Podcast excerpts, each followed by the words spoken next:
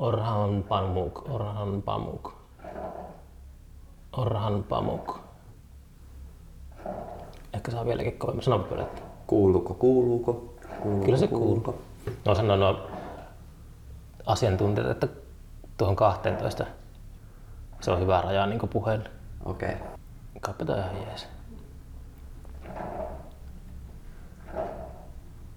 Äsken tuota, nousin metrosta, niin Ilta-Sanomissa oli lööppi. En lukenut sitä juttua, mutta siinä sanottiin, että joku ylilääkäri.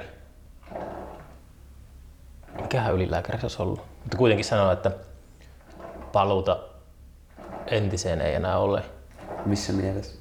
Se oli siinä lööpissä luki vaan, se, Joo. että siinä oli, että, että paluuta entiseen ei ole ja sitten puhuttiin vuoden 2019 normaalista. Joo. Luuletko, että sillä ylilääkäri on oikeassa? Tietääkö se enemmän kuin me? No. Niin mikä sitten on niinku se entinen normaali? Niin. Koko ajan varmaan kuitenkin kaikennäköistä liikettä on tapahtunut eri elämänalueilla. Niin. Tietenkin korona on tuottanut jotain nopeampia muutoksia. Mä ajattelen omasta perspektiivistä sen silleen, että kun tässä on just kokoustettu ja ylipäätään niin kuin mietiskelty, että mikä on niin kuin tapahtuman järjestämisen tulevaisuus. Itse kyllä te- tein tässä semmoisen päätöksen, että en halua itse niin olla, ei mua kiinnosta järjestää tapahtumia, jos on semmoista, että yleisö on sillä kaasunamarit päällä. Ja sitten se on vähän semmoista niin väkinäistä.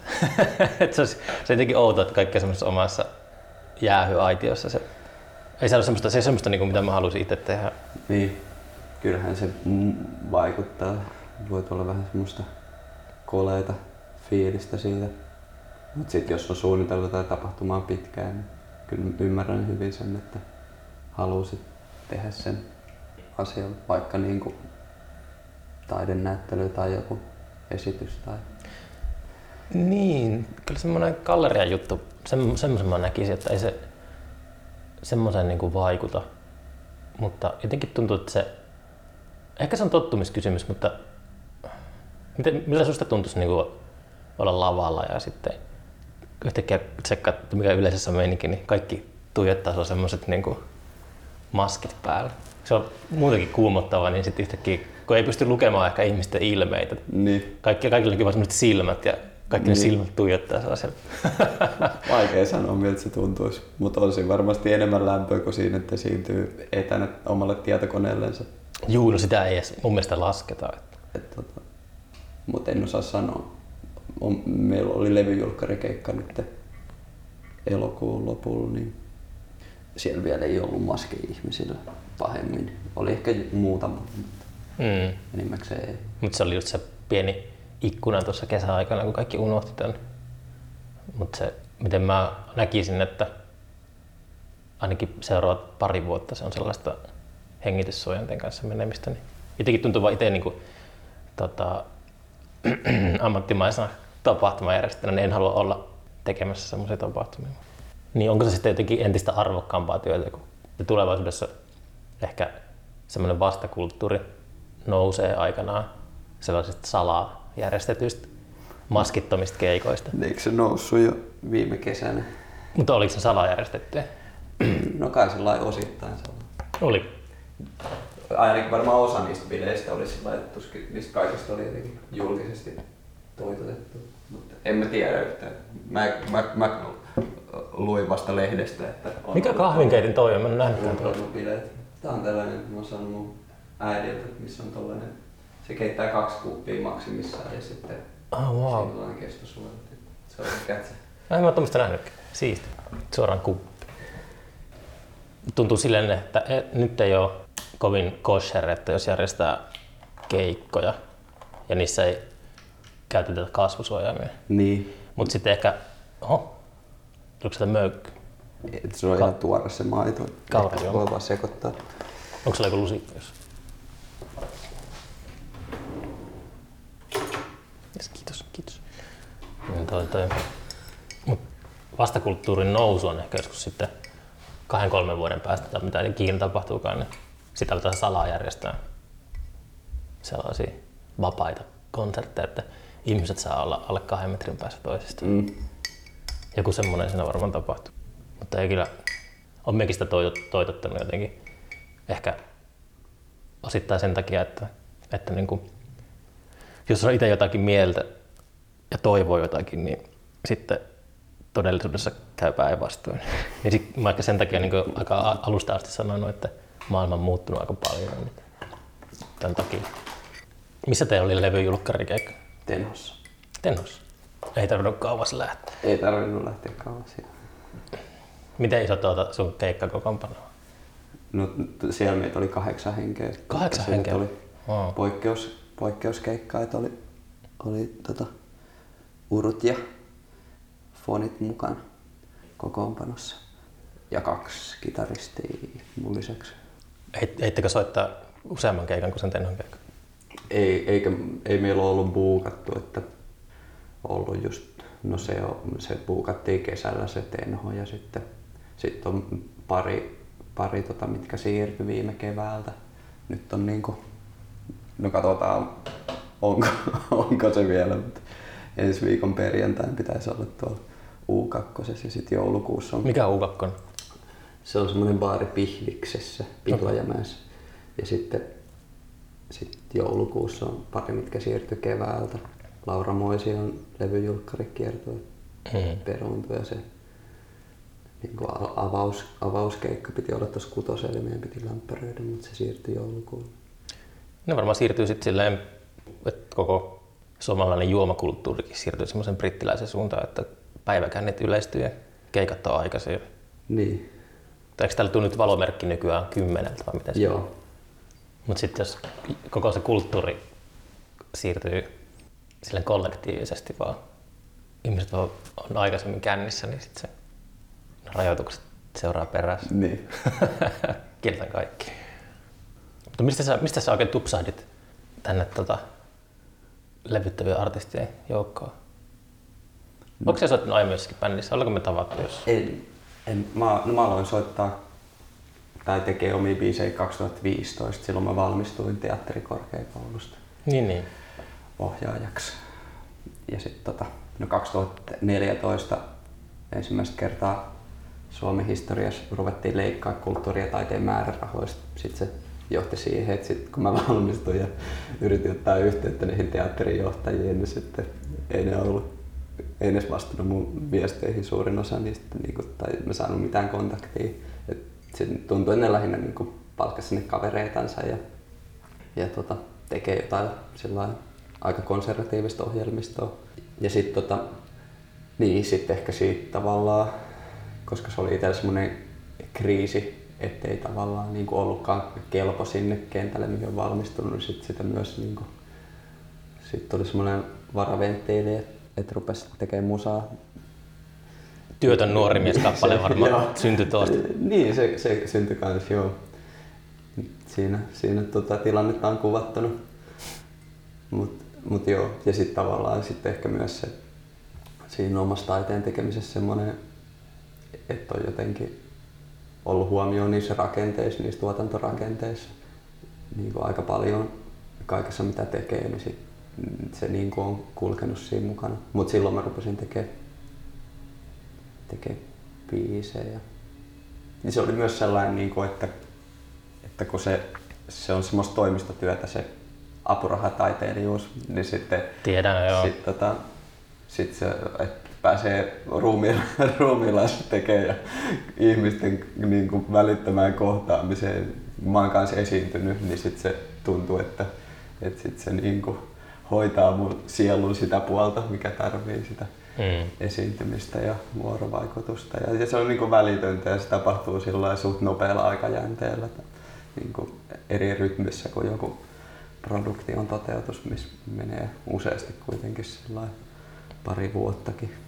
Mutta sieltä mä tupsahdin, sitten mä niinku tein ensin, ensin itsekseni biisejä ja kävin tuolla jame, eri jameissa niinku Ai jaa. kanssa soittaa niitä. Ja Missä sitä maskotissa taitaa olla Helsingissä ja mitä? Ää, niin, no, tuossa Siltasessa oli open mic, nyt se itse asiassa alkoi taas uudestaan. Sitten tuolla Kurvis kolmes Kaisassa on, mä en tiedä mitä si, siellä, onko ne käy, niin kuin, onko siellä vielä niitä ja sitten ne semmoinen mikä itse niitä on, on, on, no ainakin ollut tosi paljon. Mä en tiedä mitä nyt korona voi olla tappanut ne kaikki, mutta tota, sitten tuolla Lönnruutin kadulla oli sellainen Boot Hill baari. Sitten niistä Joo. meistä tuli sellaiset niinku, e- eniten, tai että siellä oli jotenkin, että miten niitä hostatti, semmoinen Petteri Hirvanen kitaristi host, hostaa niitä ja jotenkin niin se aina sinne diilas sinne Mm. jotain muusikoita soittaa mun kanssa mun biisejä. Ai jaa. Se on niin sellainen tosi kiva meininki siinä. Niin sitten tota, joo, et si- siitä se tavallaan lähtenyt se oma esi- esiintyvä artistius. Ja sitten sit, niin tää oli ehkä niin kuin jotain kevättä ja sitten silloin seuraavan kesän sit mulla oli joku keikka, minkä märkäsin tonne kymppikirjastoon silloin ja pyysin Hulda Huima ja Liila Jokelinen sinne mukaan ja sitten sit sen kautta J. Koho, joka silloin soitti Huldan bändissä rumpuja, niin sitten sit se, kun me sattumalta tavattiin kesällä, niin sitten se ehdotti, että voisi käydä soit, soittamassa ja sitten se toi veli Mateja, joka soitti bassoa ja sitten siitä tavallaan niin lähti meidän bändi. Hmm. Kiintoisa kuulla toi Open Stage on tuottanut tollaista. Mä en ihan heti tuu mieleen kyllä. Et mulla on vähän semmoinen ristiriitainen suhtautuminen aina ollut siihen, kun mä oon hyvinkin niin kuin kuratoidun sisällön ystävä. Niin kuin työpuolesta aina ollut. Mä oon aina vähän jotenkin ajatellut, että vähintään ihmisiä pitää kyllä varoittaa etukäteen, jos on tulossa katsoa Open Stage. Että sillä, että se jotenkin on semmoinen yleisön karkotinkin aika helposti. Mm. Mä jossain vaiheessa jätin ne väliin, että Oulun nelivitosessa oli aina aikoinaan legendaarisia jameja ja tällaisia, mutta, mutta kiva kuulla, että sitten se on poikinut jotain. Minkälainen meininki siellä oli yleensä? Kun sehän on semmoinen just aloitteleville esiintyjille, niin varmaan se jännitys on ihan kauhea. Eikö minusta semmoinen, että se on käsin kosketeltava jännitys? Joo. No siellä, vaikka siellä Boot Hillissä, missä mä eniten tykkäsin käydä, niin musta tuntuu, että siellä oli tosi vähän ketään aloittelevia esiintyjiä. Et mä, et silloinkin kun mä menin sinne, mä niin, mulla oli sellainen ennakko-oletus, että, että millainen kohan niin kuin, meininki siellä on ja onko se niin kuin just se jami jotain sellaista niin kuin läävästä. Ja, Niin. Ja sitten tota, sit siellä oli sellainen niin kuin tosi, tosi taitavia ammattimuusikoita. Niin Mm. vetämässä tosi skarpisti juttuja. Ja sit se on tosi pelottavaa mennä sinne, sinne soittaa niiden kanssa. Mutta sitten mut sit ne niinku tykkäs siitä kanssa. Eli toimiko se sillä, että siellä on niinku housebändi ja sitten sinne mennään soittamaan niiden kanssa? Siellä on housebändi, sitten se housebändi aloittaa, soittaa muutaman biisin ja sitten sinne voi mennä millä kokoonpanolla haluaa. Niin ettei pakko soi- housebändiläiset niin, niin. käy siellä, soittaa eri kokoonpanoista tai välillä housebändi palaa ja soittaa jonkun biisin väliin. Mutta... Niin, niin, että se on semmoinen rakenne, joka pitää sitä pystyssä silleen. Niin. Joo, niin. joo. Et sit se Petteri siellä niinku diilaa, pitää vähän niinku karttaa siitä järjestykset, että missä ihmiset on ilmoittautuneet, että haluaa mennä soittaa. Joo, pitääkö käydä, käydä tätä tsekkaamassa? Että mikä, no ehkä mä tykkäsin, tykkäänkin sitten sellaisesta. Se on niinku se Boot Hill on ollut sellainen, niinku, että se on just sopivan kokoinen paikka kanssa sille, että sit se niinku, useimmiten on, silloin kun itse on siellä käynyt, niin sit se tulee niinku jossain kohtaa iltaan myös sellainen täyteen ja sitten se sellainen niinku kuhisee se paikka. Hmm. Niinku Tosi nastaa sillä lailla. Mä voin kyllä suositella tota sun levy kaikille kuuntelijoille, että oli kyllä harvinaisen hienon kuulosta musiikkia. Mä voisin verrata ehkä Jukka Nissiseen, että on Jukankin musiikki oikeastaan tänä vuonna vasta tutustunut. Sai jotain niin sielupeliä, että tässä oli. Mutta oliko, oliko ne biisit, niin kuin, tai tuo levyn runko silleen niiltä ajoilta? Sä oot tehnyt ne biisit jo vuosia sitten ja sitten oot pikkuhiljaa äänittänyt ne. Joo, suurin osa biiseistä on tehty jo silloin joskus 2016. Siellä joku 2017 Mut joo, aja vaan on 2017. Mä tar- tarkkaan en muista niistä. Onko se sun mielestä hidas prosessi, liian hidas prosessi vai semmoinen, että haluaisitko pistää musa ulos koko ajan vai? Ehkä tos, tos tuntuu, että se oli li, niin se, siinä prosessissa sisällä se tuntuu. Mm. Mm. No, menee vähän hitaasti, mutta sitten sit tavallaan nyt, nyt sit, kun se on valmis, niin sitten ajattelee, että tämä meni just niin kuin se piti ja, ja sillä lailla, että ne on itse tosi tyytyväinen siihen ja sit se, että se on kypsynyt jonkinlaiseksi sitä kautta, että siinä on kestänyt se joku aika. Et mä itse varmaan niin kans esiintymisten myötä niin kehittynyt esiintyjänä siinä. Onko mikään niin muuttunut sen jälkeen, kun sä oot saanut sen levy julkaistua? Onko, miten niin nykyään toi suomalainen musiikkimaailma toimii, että kun artisti julkaisee levyn, niin miten se, miten se niin näkyy? Saako se jonkun peukun jonnekin sosiaalisen mediaan vai miten, miten, miten se niin on se? se? Sitä on varmaan vaikea tietää, tai niin kuin, että, niin just, että minkä pitäisi muuttua, että pitäisikö heti nyt jonkun keikkamyyjän olla tarttunut musta kiinni, mutta, mutta tämä, varmaan tämä koronakin vaikuttaa tosi paljon mm. siihen, että, että miten, mitä muutosta se tuottaa. Eniten se on tuottanut sen muutoksen, että sit sitä levyn julkkarikeikkaa jännitti tosi paljon. Ah, Normaalisti mä en ole jännittänyt keikkoa kauheasti, vaan, niin kuin, vaan nautin siitä esiintymisestä. Miten sä kerrot, miten sä jännitit sitä? Siis sellainen, niin kuin, musta tuntuu, että se oli joku semmoinen niin kuin tulos, tulosvastuu, että nyt täysin tuntemattomat ihmiset on voinut kuunnella tämän musaa jossain, mm. tutustua siihen vaikka radiossa ja sitten, sitten nyt ne voi olla, että ne on tullut tänne keikalle ja miten tämä niin kuin, on suhteessa siihen, niin joku sellainen. Sulla ei ollut mitään pakosuunnitelmaa? Ei ollut. Tosi hyvin se meni keikka. Onko sulla, sulla on tietenkin nyt jo seuraava levy valmiina? Biisit on tehty, kun tuossa on noin pitkä aika kestänyt vai? No su- suurin osa, tai niinku sellainen aj- ajatus on olemassa ja sitten niinku ehkä niistä, tai kaikista biiseistä joku ajatus ja suuri osa on val- valmiina, ei siis, ei siis ollenkaan äänitettynä. Mutta... Tarkoittaako se ajatuksella, että ne on päässä vai onko se demotellut jotain vai?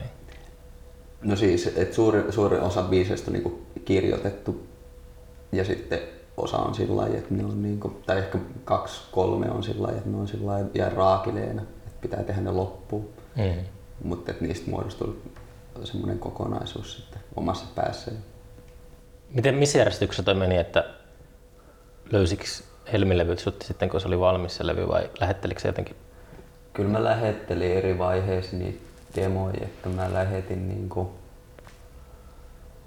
mm, varmaan kun meillä oli ne ekat sessiot siellä Jukka Nousiaisen luona ja sitten niin, niin, joo.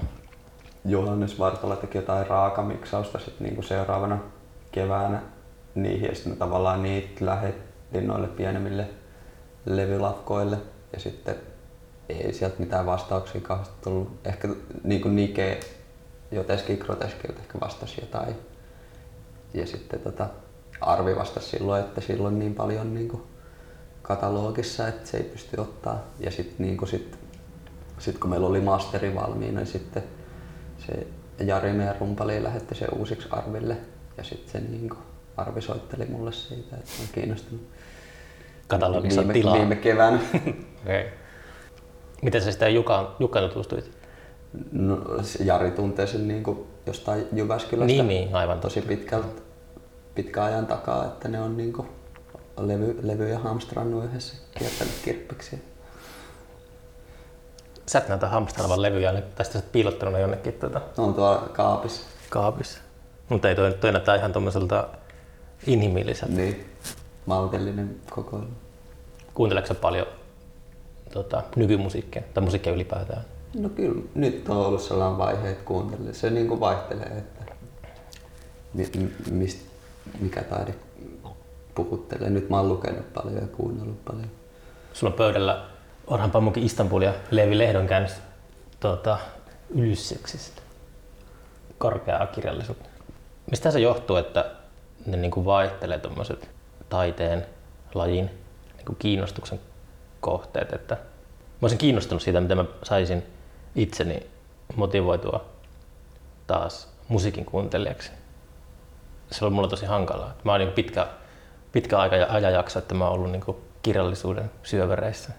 Ja se on välillä niin raskasta, että mä halusin taas olla semmoinen tyyppi, joka saa kikseä siitä, että löytää divarista jonkun vanhan vinyliä sitten tykkää kuunnella sitä puhki kotona.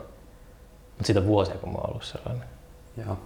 Ehkä mä itse en yritä motivoida mitään sellaisia vaihdoksia, vaan asiat tapahtuu jotenkin luonnostaan. Varmaan se kuuntelu tapahtuu paljon niin suhteessa siihen, että, että just, että käy keikoilla ja sitten tuntuu, että tämmöistä niinku kuhinaa tapahtuu ja sitten haluaa kuunnella niitä juttuja. Niin. Tavallaan jotenkin osa, osallistuu siihen, tuntee olevansa jotenkin osa kanssa, että hei, mulla on kanssa tämä levy tässä niinku osa tätä hmm. onnellisuuden verkostoa. Kävikö sä paljon keikoilla silloin, kun keikkoja järjestettiin? No vaihdellen.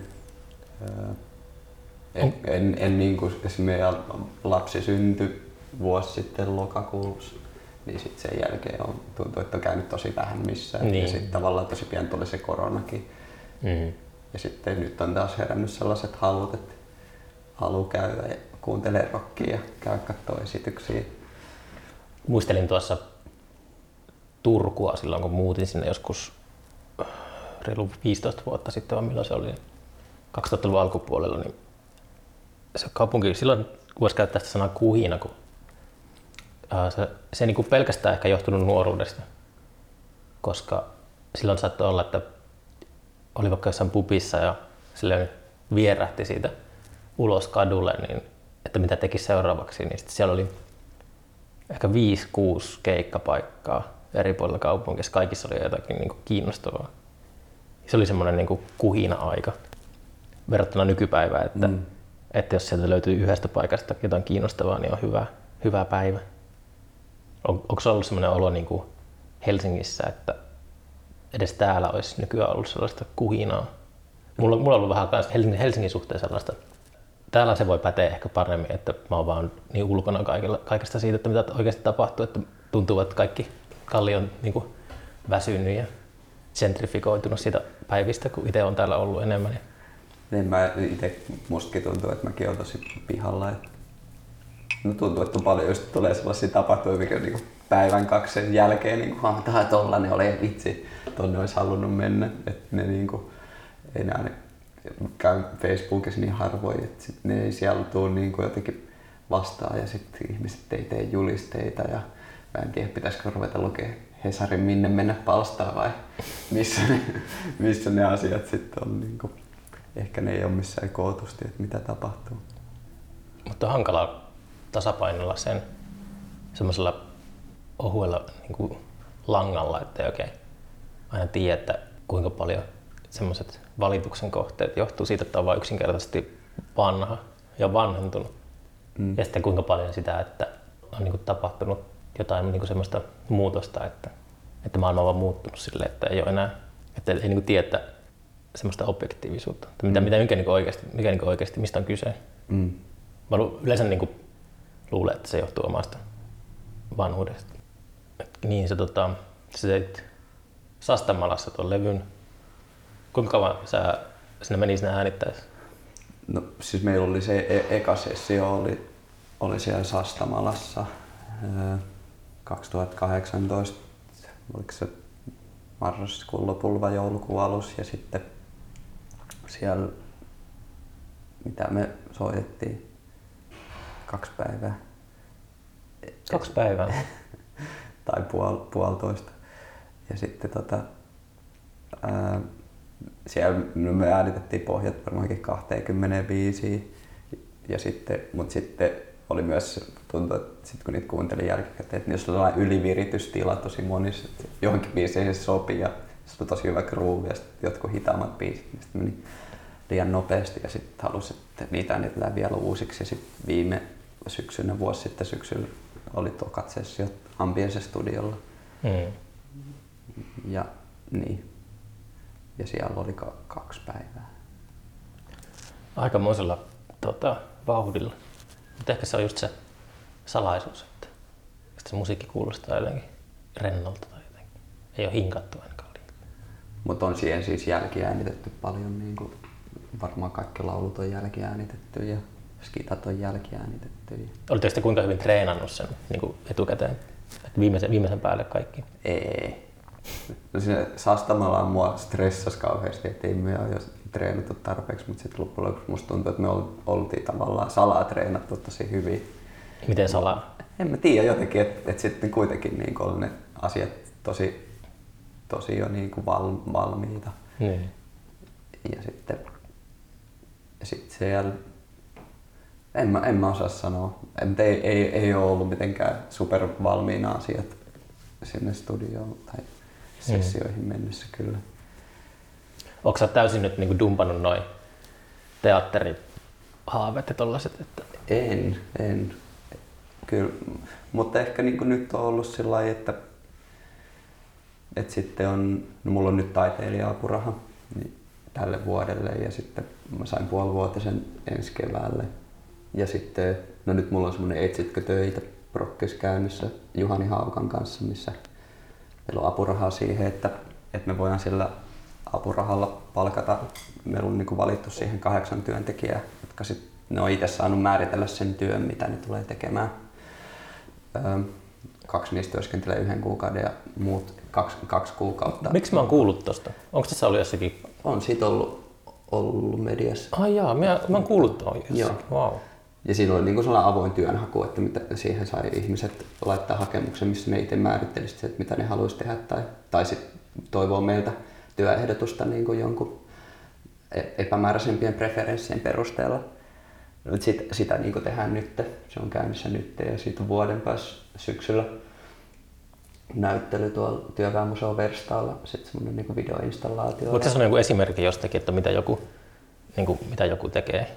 No siellä lapsi, lapsi kirjoittaa sellaista vuorovaikutteista lastenkirjaa ja sitten on eläkeläinen, joka haluaa toimia tota, luontodokumenttien kertoja äänenä ja insinööri, joka tulee toimia astrobiologina kaksi kuukautta ja yksi kansanmuusikko, joka soittaa puiden kanssa, semmoinen tietty koivikko Saarijärvellä ja tämmöisiä monen, monennäköisiä erilaisia juttuja. Mutta niin, ne omat tavallaan, niin kuin mä sanoin aiemmin, niin sen valmistumisen jälkeen on myös miettinyt niitä rakenteita tosi paljon. Ja sitten se on jo, niin kuin, että on halunnut miettiä sitä, että, no, että taiden rakenteet pitäisi olla ehkä toisen näköisiä myös niin kuin tässä ajassa, missä tämän meidän elämisen kulttuurin pitäisi suhteessa tähän ympäristökriisiin niin muuttuu. Ja mä ajattelen niin kuin sillä Felix Kattarilaisesti, että se ekologinen kriisi tapahtuu myös ajattelutasolla ja sosiaalisten suhteiden tasolla. Et, et, ja sitten tavallaan, että se taide on jotain, mikä voi vastata siihen, että se herättää kuvittelukykyä ja rakentaa semmoisia sosiaalisia tilanteita, jotka, jotka vois niinku elvyttää sitä jotain mm. semmoista lempeätä, solidaarista, sosiaalista yhdessäoloa. No mä niin hirveän syvällisesti ole perehtynyt siihen, mitä mieltä mä olen noista, mutta mm, mä oon jotenkin ajatellut aina, että, että taide on niin kuin jotenkin, siihen ei pitäisi ehkä liittää mitään muuta kuin se vaan, että mitä se on. No mitä sä tarkoitat, niin kuin, että se vaikuttaa ajatteluun? No siis sillä lailla, että ainahan se taide tapahtuu jossain rakenteissa sekä taiteilijalle että yleisölle. Ja sitten, siis millä tavalla? No sillä tavalla, että, että jos, niin kuin, jos tekee teatteriesityksen isossa teatteriinstituutiossa, niin siellä on tietty, se on, niin kuin, se on vähän niin kuin tehdasta mukaille rakennettu se talo, niin. verstainen ja näin. Että, ja sitten se tuottaa tietyn näköistä esittävää taidetta, mihin se tuotantokoneisto vaikuttaa. Sitten meidän vaikka toi Etsitkö töitä hanke, niin se on tuotettu apurahoilla ja mm. se, ottaa, niin kuin, se ottaa myös sen apuraha antajan muodon sillä että se antaa eteenpäin sitä apurahatyötä, laittaa sen niin kuin uudelleen jaettavaksi mutta, tai haettavaksi, mutta myös muille kuin taiteilijoille. Et sillä tavalla niin se, se tuotantorakenne aina vaikuttaa siihen, että, että mi, mikä sitten se on ne herkkyydet tai mihin on aikaa, mit, mit, mitä Mut, niin koetaan, että mihin on aikaa. Mutta miten niin kuin, jos vaikka joku iso teatteri tuottaa jonkun, ää, vaikka jonkun Ibsenin näytelmän, niin miten se rakenne niin kuin näkyy siinä näytelmässä, joka on kirjoitettu 1800-luvun lopun Norjassa? No se näkyy sillä lailla, että, että sinne on valittu se Ibsenin näytelmä ensinnäkin, että se tavallaan teatteri ajatellaan siellä kirjallisuuden alaksi. Mm. Vaikka sitten tavallaan niin kuin nykyesityksen suunnasta se yhtä lailla ajatellaan ehkä sillä niin kuin kuvataiteen, performanssin, happeningin suuntaan, niin kuin, että se on tavallaan se semmoinen traditio voi olla yhtä lailla se lähtökohta, mutta sitten noissa instituutioissa se teksti on edelleen se. Se on ehkä niin kuin, tosi semmoinen iso ja selkeä, missä ne, missä ne rakenteet näkyy. Ja sitten sit se tavallaan niin kuin näkyy siinä toteutuksessa siinä, että halutaan, halutaan tarinoita ja, ja tota, mm, siinä aj- ajatuksessa, niin kuin mikä annetaan joku peruslähtökohta siihen yleisösuhteeseen, että ne katsojat on siellä pimeässä ja sitten ne esiintyjät on siellä näyttämällä ja tällainen. Mm. Ja sitten omissa teoksissa se on niinku muuttunut sillä lailla, että, että on niinku kiinnittänyt sen fokuksen siihen katsojan positioon, että mitä se esitys siihen katsojan olemiseen ja toimijuuteen tuottaa. Että se esitys aina tuot, niin kuin isossakin teatterissa tuottaa jonkinlaista katsojuutta, jonkinlaista tavallaan toimijuutta. Ja sitten se toimijuus voi olla tosi monenlaista. Mulla on vaikka ollut sellainen esitys Jäämatka nimeltään 2017, mikä alkoi Helsingistä ja päättyi Jäämerelle. Se oli yhdelle katsojalle kerrallaan sellainen ah, yhdessä se esiintyjän kanssa kahdestaan kuljettava pyhiinvaellusmatka.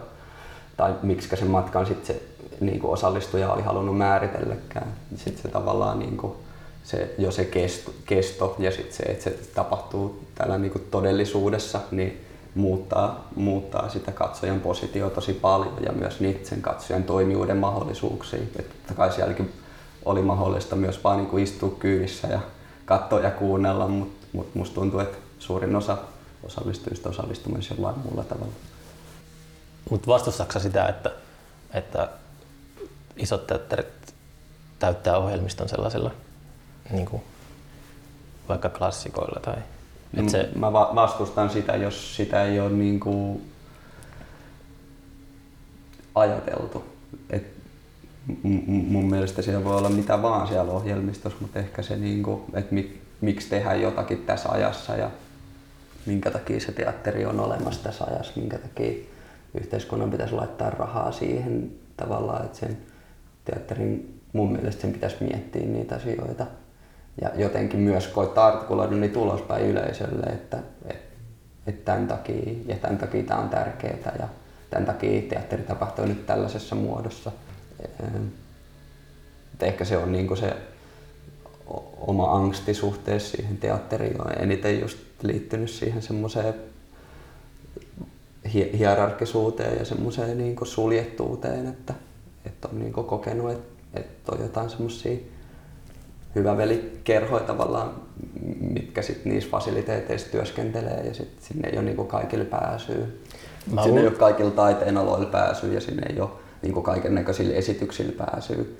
Et, et sit se, niin, et Onko on... kukaan tutkinut sitä hyvä veli-systeemin niinku semmoista, semmoisesta niinku sosiologisesta näkökulmasta, kun mä luulen, että ne hyvä veliverkostot muodostuu ihan kaikkialla väistämättä, kun menee vain tarpeeksi aikaa, niin sitä ei voi niinku välttyä. Joo, ihan varmasti, mutta mut, si, mut et sen, siihen asiaan voisi kiinnittää huomioon ja sen kanssa voisi olla tarkkana silloin, kun kyseessä on niinku isot julkiset rahat.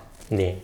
Et, et se, että niinku, onko ne, onks ne vaikka teatterijohtajan paikat avoimessa haussa vai kutsutaanko se niinku mm. kaveri mm. sieltä jostain toisesta toisesta niin kuin isosta teatterista että joku keski-ikäinen mies sinne niin kuin seuraavaan teatteriin suoraan, tai niin kuin, miten, miten ne asiat tapahtuu, tai miten se ohjelmisto valitaan, että onko siellä teatterissa mitään avointa kanavaa, että sinne voi tehdä jotain ohjelmistoehdotuksia vai, hmm. ja, tai niin kuin takeita siitä, että saa vastauksen sähköpostiin tai pystyy soittamaan teatterijohtajalle. On teattereet kanssa niin kuin Turussa ja Tampereella, että niiden niin kuin johtajien puhelinnumerot ei ole saatavilla.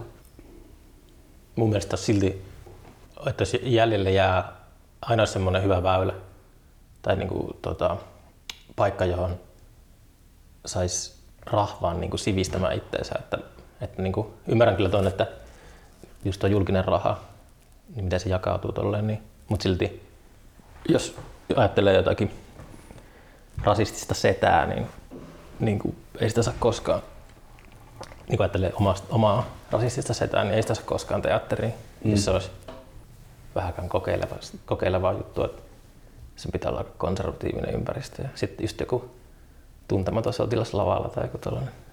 Mutta mun mielestä niin kuin, ja mitä puhuu varmaan asia, aiheen vierestä, mutta niin kuin kaikki nuo klassiset Shakespeareista lähtien ja no, niin kuin kreikkalaisista lähtien, niin tuota, olisi hyvä, että semmoisia voisi mennä katsoa halutessaan kuitenkin. Kyllä mä näen, että niillä on arvoa paljonkin. On niillä arvoa paljonkin ja kyllä mä itsekin niinku dikkaan Shakespeareista ja, ja on niinku ohjannut Shakespearein useimman esityksen. Mut Mikä sun suosikki Shakespeare?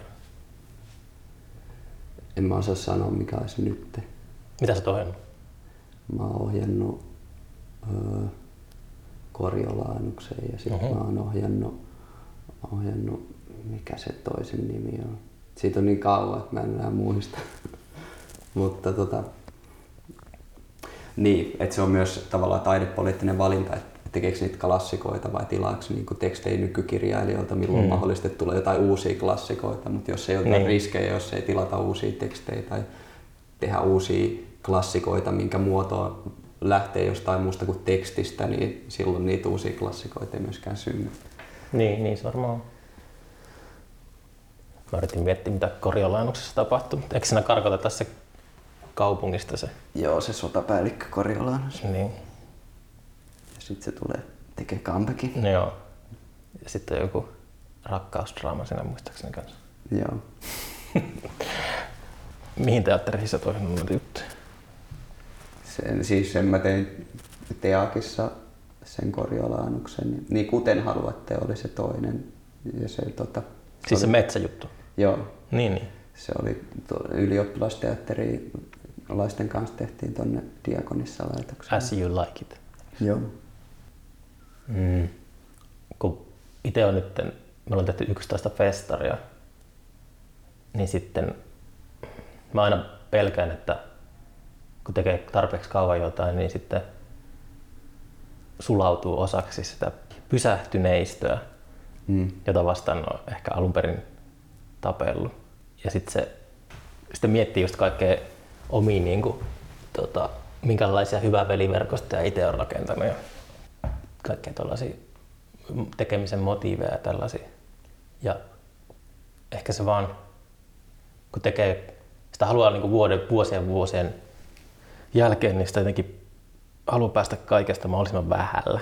Mm. Ehkä se on semmoinen luonnollinen reitti, että sitten väsyy sellaiseen tuulimyllyä vastaan taistelemiseen. Mm.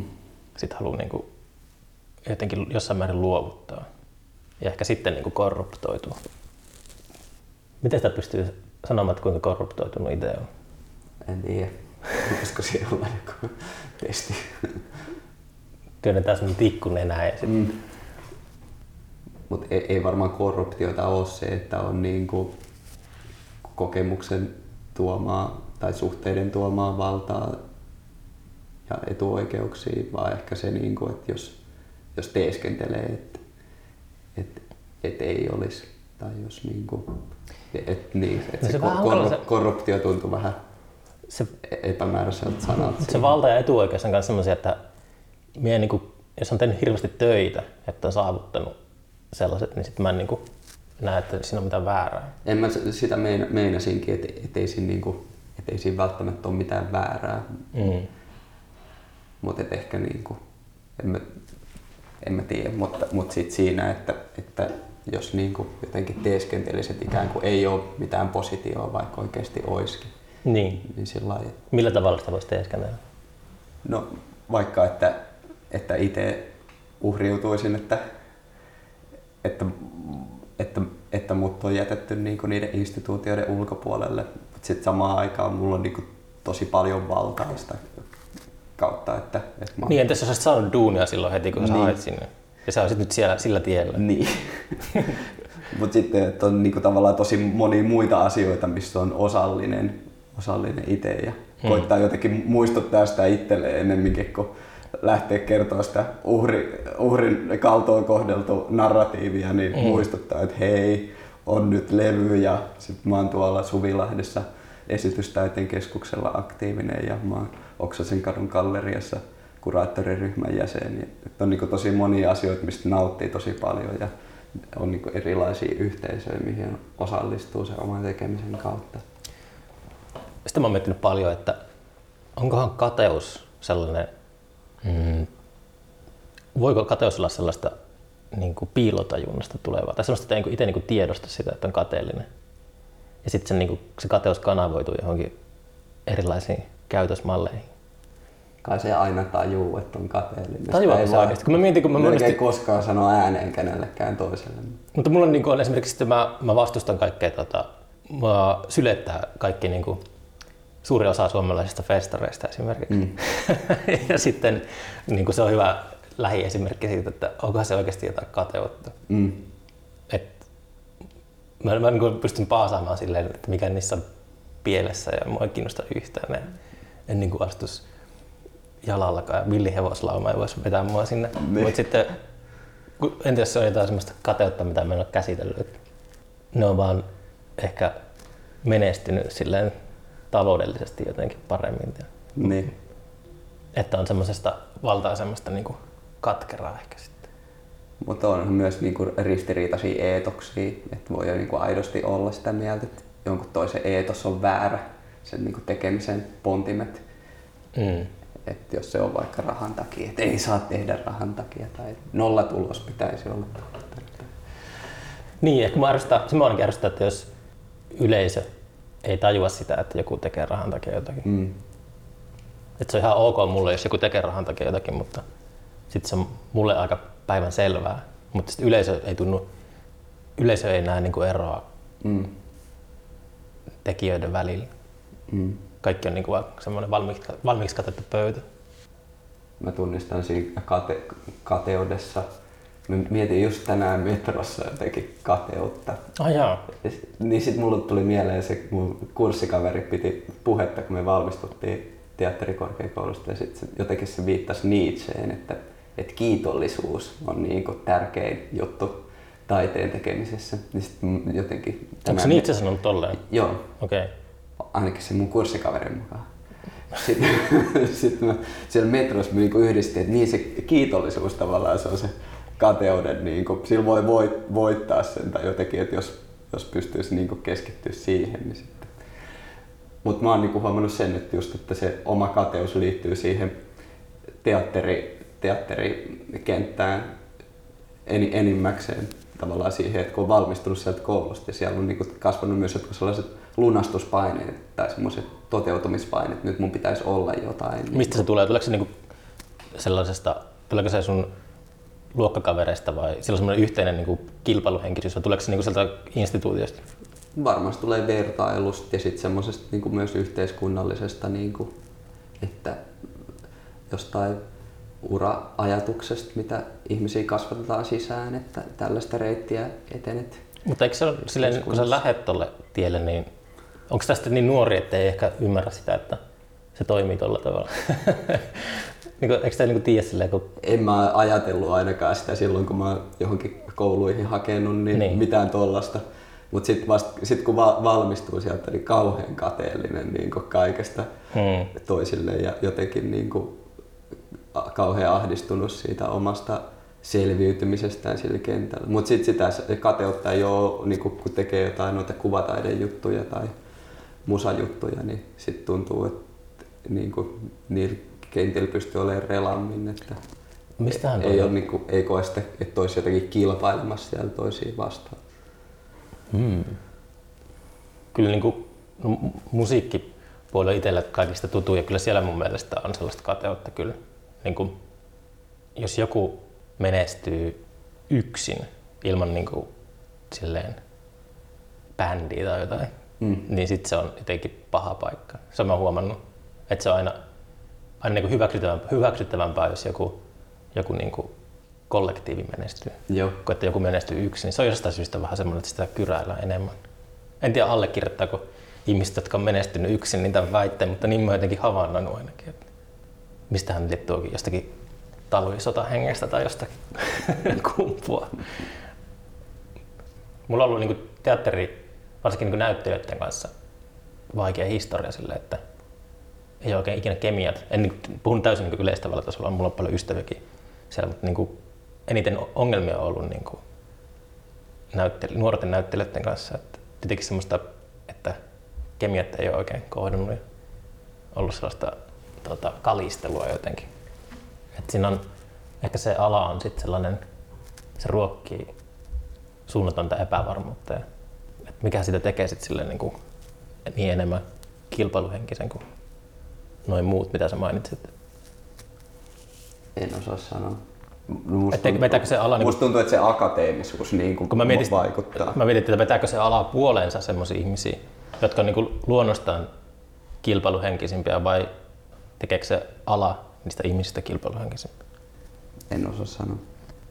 Mutta musta tuntuu, että se akateemisuus, niin se, että on valmistunut jostain taideyliopistosta ja sitten siellä niin kuin, on huikeat fasiliteetit opiskella ja sitten tavallaan niin kuin, sit se kenttä sen jälkeen onkin super prekaari. Että siinä tavallaan niin kuin, tulee sellainen pudotus tyhjyyteen, mistä ei niin kuin, ehkä sit ainakaan silloin oma opiskeluaikana keskusteltu siellä koulussa. Eli et, semmoinen- et sit se tavallaan synnyttää sitä niin kuin, tosi paljon sitä ahdistusta ja sitä, että ei ole sellaista, musta tuntuu, että ei ole sellaista niin kuin, vaan niin kuin omaksi huvikseen ja ilokseen tekemistä niin paljon, vaan kaikkeen liittyy se suoritus, meneminen jotain kohti ja jotain, niin kuin, että tästä saisi rahaa kohti tai niin kuin, että nimeni tulisi esiin.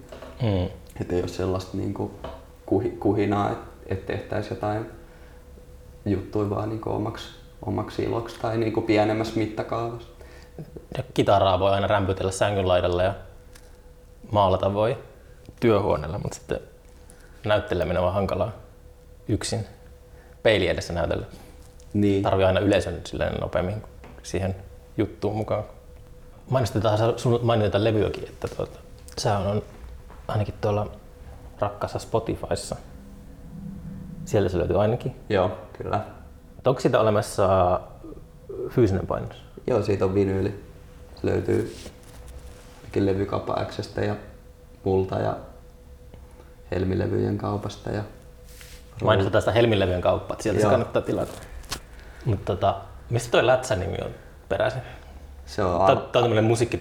Jokainen haastattelu, mitä sitä antamaan. Jokainen haastattelee kysyy tämän kysymyksen. Se on- se on ala, ala-asteelta Mikan Faijalta, mun luokkakaverin isältä. Okei. Okay. Se liittyy joko mun etunimeen tai sit siihen, että mä olin semmonen tosi lyhyt pätkä, niin kuin se sarjakuvahahmo. Mm. Okei. Okay.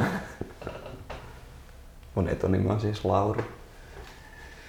Mm. Sitten se on sieltä kulkenut mukana. Mä en ensin tykännyt siitä pitkää aikaa, mutta sitten mä jotenkin totuin siihen. Onko sä tehnyt merkkarituotteeksi lippalakkeja? No ainakaan vielä. Niin sulla oli nyt kaksi keikkaa, kun sä sanoit, että sulla on sovittu sinne U2 ja U2 se keikka nyt ensi viikon perjantaina 16.10. Ja sitten joulukuussa on kaksi keikkaa Porpon taidetehtaalla ja Kutosella. Katsotaan nyt, miten tämä tilanne vaikuttaa näihin. Mikä päivä sulla on kutosella, muistatko? En muista ulkoa. Mm. Onko sä ison bändin kanssa silloin liikenteessä? Ei varmaan. Onko se ihan yksi soitellut paljon? Niin kuin, onko se, onko se niin kuin keikka, keikkavalmiudessa, jos Joo, Niin, joo, niin. joo. Sekä Troubadour. bändin kanssa. Sitten se on tavallaan pystyy joustavammin ottaa vastaan niitä. Sinne menee bändin kanssa, mihin bändin aikataulut osuu yhteen.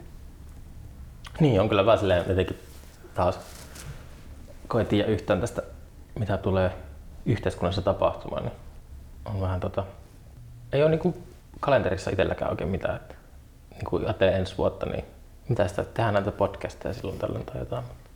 Onko sulla ollut tämän korona-aikana sellainen, onko tämä vaikuttanut sun luovuuteen millään tavalla? Onko sä niin sanottu lamaantunut artisti vai onko, sä, onko sulla nyt semmoinen kulta-aika menossa? No mulla on mennyt sellainen aika, että si- etsitkö töitä prokkiksen ympärillä on tosi paljon tuottamistyötä. Ja sit noista, Minkälaista tuottamistyötä sinne sitten, mitä siihen kuuluu? no siihen kuuluu tavallaan se, että et, et ne muodostaa työyhteisön keskenään ne työntekijät, ketä siihen on valittu. Ja sitten siihen muodostuu niinku, nyt kaikki töitä käydään kuvaamassa, niin sitten on tämmöistä niinku niiden kuvausmatkojen organisointia ja näiden työyhteisön kokoontumisten organisointia ja semmoista niinku tuottamistyötä. Tuleeko sinne siitä joku dokkari myöhemmin? tai- Joo, Ah, joo. joo. Sitten tulee, no sit tulee se videoinstallaatio sit sinne työväenmuseon verstaalle. Niin, niin. Mutta niin, ja sitten mä oon niin monessa järjestössä aktiivinen, on semmoisia omia aktivistisia prokkiksia, niin sitten ne vie kanssa aikaa. Sitten tuntuu, että on aika mennyt aika lailla niihin, että ei ole sitä, sille omalle luomiselle niin paljon jäänyt sitä tyhjää tilaa. Onko sulla oma työhuone? Ei, treeni? no tää on niinku nyt aika lailla ollut mun työhuoneena. Et sitten enimmäkseen mä oon ollut, ollut sit tuolla kumppanin luon Herttoniemessä illat ja yöt. Ja täällä, tän, tänne on päässyt päivällä, päivällä niin omaan rauhaan tekemään juttuja. Onko se ollut tämmöinen järjestöihminen ihan niin kuin nuoresta asti? että Partiosta? En partiosta, yliopistosta asti. Niin. Joo. Se on kuvaa mua kyllä hyvin. Järjestöihminen. Järjestöihminen. no, mulle se on aika vieras maailma kyllä ollut. Mulla ei koskaan ollut sellaisia niin kuin, kaveriporukoita ehkä. Et sit ne on ollut just ne järjestöt tai semmoiset paikat niin kuin yliopistoaikana oli Helsingin yliopiston Attak ja ylioppilasteatteri ja hämäläisosakunta, joissa sitten niin hengaili. Ja Onko kasvanut täällä pääkaupunkiseudulla? mä oon Tuusulasta kotoisin Rusutjärveltä. Okei. Okay. Ja sitten just 2007 eteenpäin asumme Helsingissä. Mm. Sitten nyt on tuolla Suvilahdessa esitystaiteen keskus ja esitystaiteen seura, missä on aktiivisena. Tuusulassa ei ollut samanhenkisiä hiippareita silloin kun asuit siellä. No e- ehkä se on niin iso kunta, että sitten ei tiedä, että jos olisikin. Kävikö sä nuorena niin kuin täällä Helsingissä yöelämässä tai niin kuin sille katsoa jotakin keikkoja tällaisia, että se on niin lähellä Helsinkiä kuitenkin? Ei, Et, en käynyt. Se tuntuu, että se on tosi kaukana. Musta tuntuu, että ei kukaan käynyt Helsingissä. Ai joo. Järvenpäässä ihmiset kävi Järvenpäässä? baarissa. Okei. Okay. Onko nyt Tuusulassa keikalla vielä? En ole käynyt. Olen joskus laittanut sinne jotain ehdotusta, mutta ei niihin vasta. Onko siellä keik- aktiivisia keikkapaikkoja ollut siis? On siellä kaksi, kolme baaria. Baari, siellä on se Krabi ja sitten pää, pub, päämaja ja Finnegans. Mutta siellä käy soittaa niinku sellaisia laidasta laita artisteja, että Kai aika lailla joo, Niin. en mä ihan tarkkaan tiedä. miten se innostuit tota teatterista? Mä olin, no, mä olin niin ensin lukioaikaan, mä olin näytelmäkerhossa. Silloin mä kyllä pidin sitä teatteria vähän sellaisen niin muinaisena ja että se on sellaista vaan har, harrastamista. Mm. Mutta sehän on niin jotenkin kuollut juttu. Oliko sä lavalla silloin siihen aikaan? Joo, Tykkäsit olla lavalla? Joo, joo, ja kyllä mä edelleen tykkään. Sitten, sitten kun mä aloitin yliopistolla opiskelua, sitten mulla oli sellainen niin yleissivistäytymisote siihen. Mä opiskelin käytännöllistä filosofiaa, mutta sitten mulla oli vaikka mistä... Mitä käytännöllinen filosofia tarkoittaa? Käytännössä? No se tarkoittaa niin etiikkaa ja yhteiskuntafilosofiaa. Spinozaa ja- filosofiaa ja yhteiskuntatieteiden filosofiaa. No Spinozaa vaikka. Niin. Ja niin, mutta sitten mä kävin myös teatteritieteen kursseilla Su- Suomeen teatterihistoriaa ja sitten siellä oli tota, tota, äh, piti tehdä esitelmiä ja sitten mä niinku tein Jouko Turkasta. Mä en tiennyt yhtään, mikä tyyppi tää Mm. on. Ja sitten jotenkin, se, se, se, oli sellainen kanssa sellainen sytyttävä, että kun luki niitä sen tekstejä, mitä se oli kirjoittanut vaikka 80-luvulla se joku rehtori, rehtori virkaan astumispuhe, niin, Niin. niin sellaista tosi niinku, radikaalia kamaa sillä että kauteni on, tulee olemaan niinku, jyrkkä ja lyhyt ja jotenkin niinku, Mm. Mut, ja, se, se musta, ja se tuntui niinku myös siltä, että ne oli sen niinku tosi omia ajatuksia, että se ei lainaa jostain muualta, vaan Niin. se on niinku, to, ja, niinku, että sit se tavallaan se näyttäytyy se teatteri semmoisena, että aha, tää on niinku, tää, tämähän voi olla tosi, niinku, se on niinku taidemuoto, mikä liittyy mahdollisuuksiin ja yhteisöön ja yh, ni, yhteisönä olemisen niinku etiikkaan ja mahdollisuuksiin niin, että tavallaan ehkä sit se, se tavallaan jotenkin aukas semmoisen, että niin, tätä voisi olla ihan kiinnostavaa jotenkin opiskellakin tai tehdä, tehdä enemmän. Ja sitten siinä samaan aikaan siinä rinnalla mä olin Speksissä ja sitten mä hain ja pääsin ylioppilasteatterille ja sitten mä olin siellä esiintymässä ja sitten, sitten sit, sit, silloin niin ajattelin, että no mä nyt haen sitten tuonne teakkiin.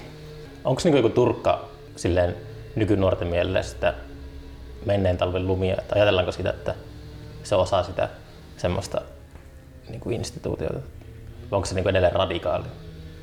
Kun aina kaikille käy aina tolleen, entiset radikaalit on niin kuin seura- niitä seuraavia patsaita, mitä pitää kaataa. Tai ei aina, mutta usein.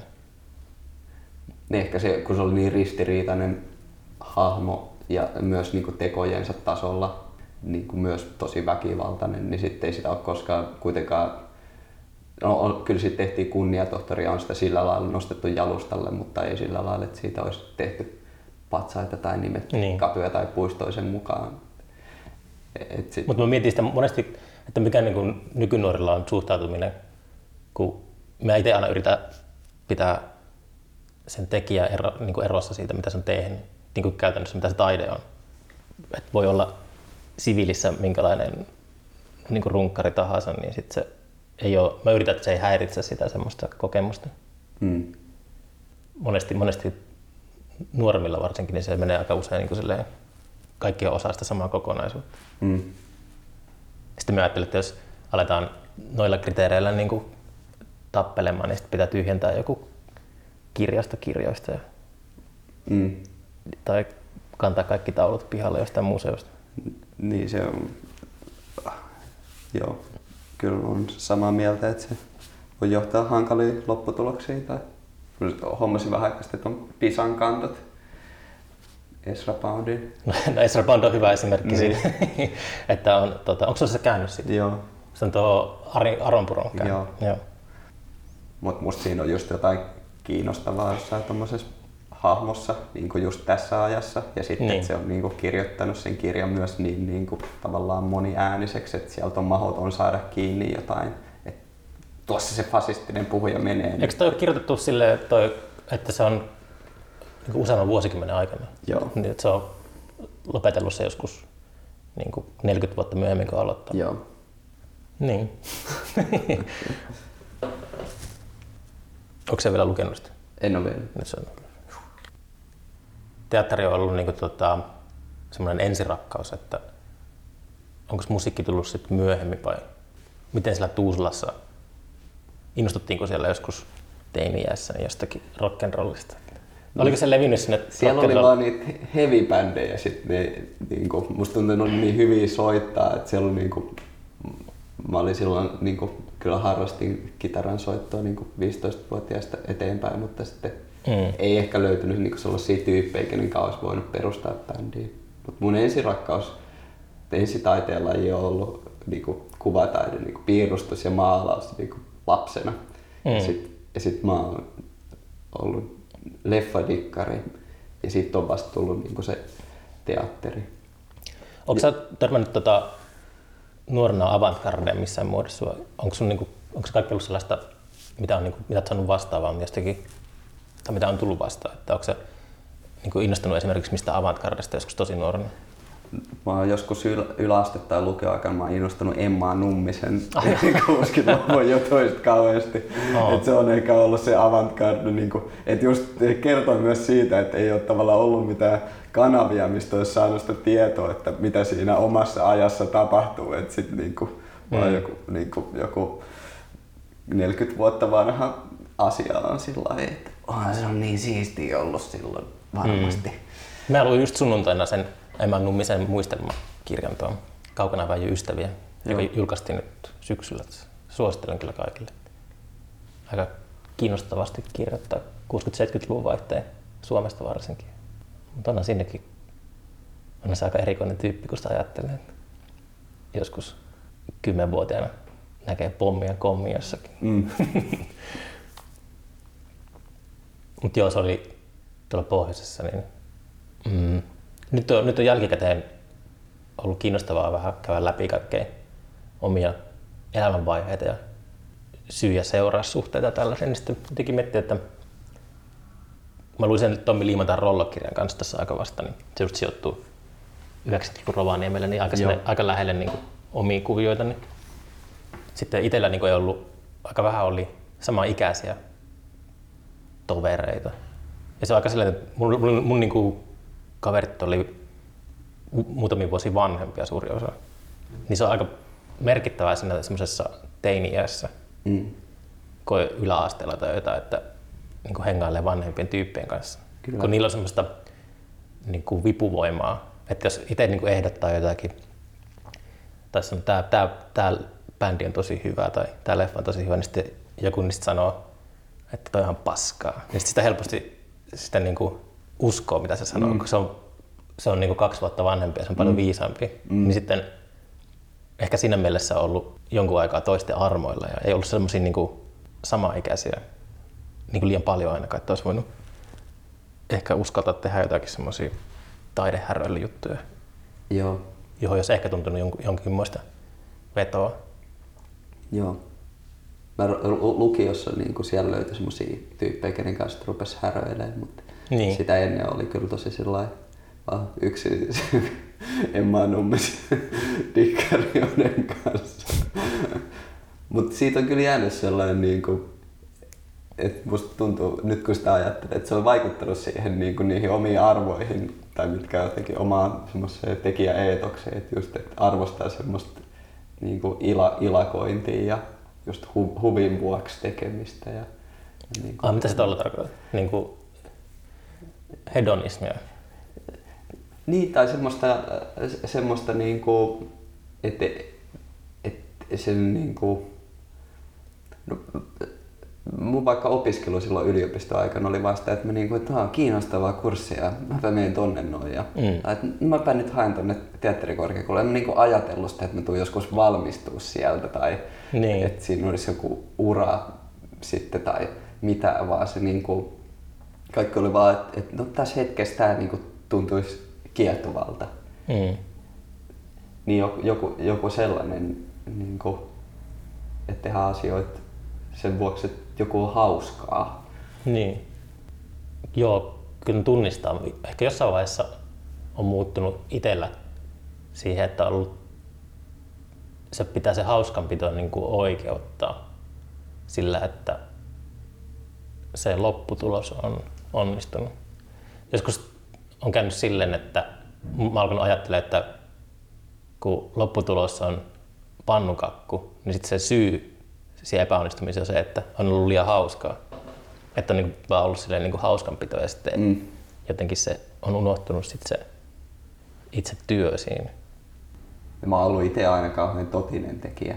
Mutta sitten niinku, tää oli joku semmoinen ajatus, mikä palasi ihan vaikaista mun mieleen, että, että niinku semmoisia juttuja on taiteessa arvostanut tosi paljon, niinku just tämmöistä indie niinku pienlevymeininkiä. Do it yourself. Niin, että siinä näkee, että se itse on ihan lumoutunut sellaista tai niinku to, sa, sarjakuvien sarjakuvaskene, että niinku, ja se jotenkin musta tuntuu, että se liittyy tohon, tohon että siellä niitä asioita tehdään jotenkin ite, itelle, eikä sillä niinku suoriteta sitä kohti jotain mittaria ja Hmm. hyväksyntää. Että se on jotenkin luonnollisempaa Niin. tai semmoista. Mä oon kanssa ollut aika, ja olen aika militanttinen sillä tavalla, että miten sä, niin kuin, miten sä tarkoitat, että sä oot ollut itse, niin kuin, saanko sä vakava, vakavamielinen, niin kuin, vakava tekemään? Mm. Mitä sä tarkoitat sillä, että sä oot ollut, onko se ollut semmoinen tiukka pipo niin kuin sen? No, mä oon ollut tiu, tiukka pipo, ja sit se on, mutta se on kyllä muuttunut, muuttunut niin kuin, että silloin ennen kuin mä rupesin opiskelemaan, niin mä olin tosi tiukka pipo ja sitten se niin kuin, siinä opintojen myötä se kääntyi niin kuin, Mutta millä tavalla se on tiukka pipo? päälailleen. No silloin mä olin niin kuin, silloin ylioppilasteatterilla, musta tuntui, että mä niin kuin, kyttäsin kaikkia muita. Että, ja, jotenkin niin olin tosi ulkopuolella siitä ryhmästä, enkä kyllä na- nauttinut, mutta nautin siitä jostain omasta hikoilustani. Ja sitten tota, mutta sitten se, musta tuntuu, että sit se niinku muuttui siinä opiskelun myötä johonkin semmoiseen, että nauttii siitä, että mahdollistaa jotain ja nauttii siitä, että ei tiedä, että jos pystyy rakentamaan semmoiset puitteet, mistä on rakentumassa jotain, mutta ei tiedä sitä lopputulosta vielä ja pystyy olemaan jotenkin niin kuin herkillä sen tulemiselle ja pystyy kuunnella intuitiota ja kuunnella työryhmää. Kuinka usein sun intuitio on ollut väärässä? Jos sulla, sun intuitio on vastakkain työryhmän kanssa, niin miten vaikeaa sulla on kuunnella sitä työryhmää? Kun minä olen kanssa minun niin intuition varassa oikeastaan koko elämäni. Ei se nyt mua minkään niin kuin, tota, ainakaan taloudelliseen menestykseen ole ikinä ohja, ohjastanut, mutta mulla on vaikeaa luopua intuitiosta. Mitä muuta sitä jäljellä, jos Mm. luopuu intuitiosta? En tiedä. Miten sä oot käsitellyt sitä, jos tulee semmoinen vastakkainasettelu, että, että sun intuitio huutaa jotain ja sitten työryhmä huutaa toiseen suuntaan. No sittenhän sitä rupeaa keksiä niitä järkiargumentteja, millä perustelisi sen saman asian, mitä se intuitio sanoo, vaan ilman tavallaan sanoja. Ja sitten sit niinku riitelee ja väittelee ja välillä saa oman näkökantansa läpi ja välillä joustaa. Entä jos joudut taipumaan työryhmän tahtoon ja myöhemmin käy ilmi, että työryhmä oli oikeassa, niin miten sä suhtaudut siihen? No sitten on varmaan täysin tyytyväinen, että on taipunut. Et sä tyyty, et, et sille, et, et, et yritä niinku keksiä silti, niinku, että sä, sun suhde niinku, oma intuitio niinku, kärsii jotenkin. Että... Ei. Asiat voi tehdä kuitenkin monella tavalla. Voiko? Voi. Ja se on, ja se on tosi tärkeä tavallaan, että pitää huolta siitä omastaan, että siitä mikä on itselle tärkeää ja omassa sydämessä ja sielussa tuntuu oikealta ja koittaa sanottaa sitä. Mä ajattelen, niin kuin, että se on niin kuin sen siinä niin työryhmätyöskentelyssä tosi tärkeää, jos haluaa sillä että työryhmässä ihmiset voi olla, olla taiteilijoita kaikki, eikä sillä lailla, että seurattaisiin jonkun yhden tahtoa. Hmm. Niin se on joskus se sanallistaminen on vaikeaa ja joillekin se on mahdotontakin sanallistaa. Se on, se on, siis se on ikuinen semmoinen kamppailu laji se ryhmätyö. Niin on. mä en ole ikinä oikein, mä en ole ikinä oikein tota, omaksunut sitä. Se on aina hankalaa. Ja sitten jotenkin ehkä festariporukassa se on aina, kaikki on urautunut tekemään omaa nurkkaa. Niin sitten se on jotenkin ollut itselle helpottavaa, mutta se on raskasta sitten loppujen lopuksi työryhmälle. Sitten se, valit, sitten se niin loppuu, se koko projekti. Mm. Kaikki on mennyt tarpeeksi kauan omiin nurkkiin, niin sitten mm. ei enää löydä keskeltä. Ja se on ihan ok. Jos kuuntelijat haluaa niin kuin, seurata sun tekemisiä, niin minkälainen hulabalo sulla on käynnissä tuolla internetissä? Ei ole kauheat hulabaloita. Facebook-sivut löytyy. Viime jaksossa minä äpytin jotakin sosiaalisesta mediasta Tiinalle, niin sitten suositeltiin tuota Netflixistä semmoista dokumenttia kuin Social Dilemma, joka oli aika päräyttävä dokumentti kyllä. Se oli, suosittelen kyllä kaikille. Se, siinä psykologit kertoo siitä, että miten paha asia on tekoälyn hallitsema sosiaalinen media ja algoritmit ja tämmöiset, miten tuhoaa maailmaa ja on samaa mieltä. Joo. Niin sulla on Facebook-sivut ja Mulla on Facebook-sivut. Miulla ei toistaiseksi vielä. Joo.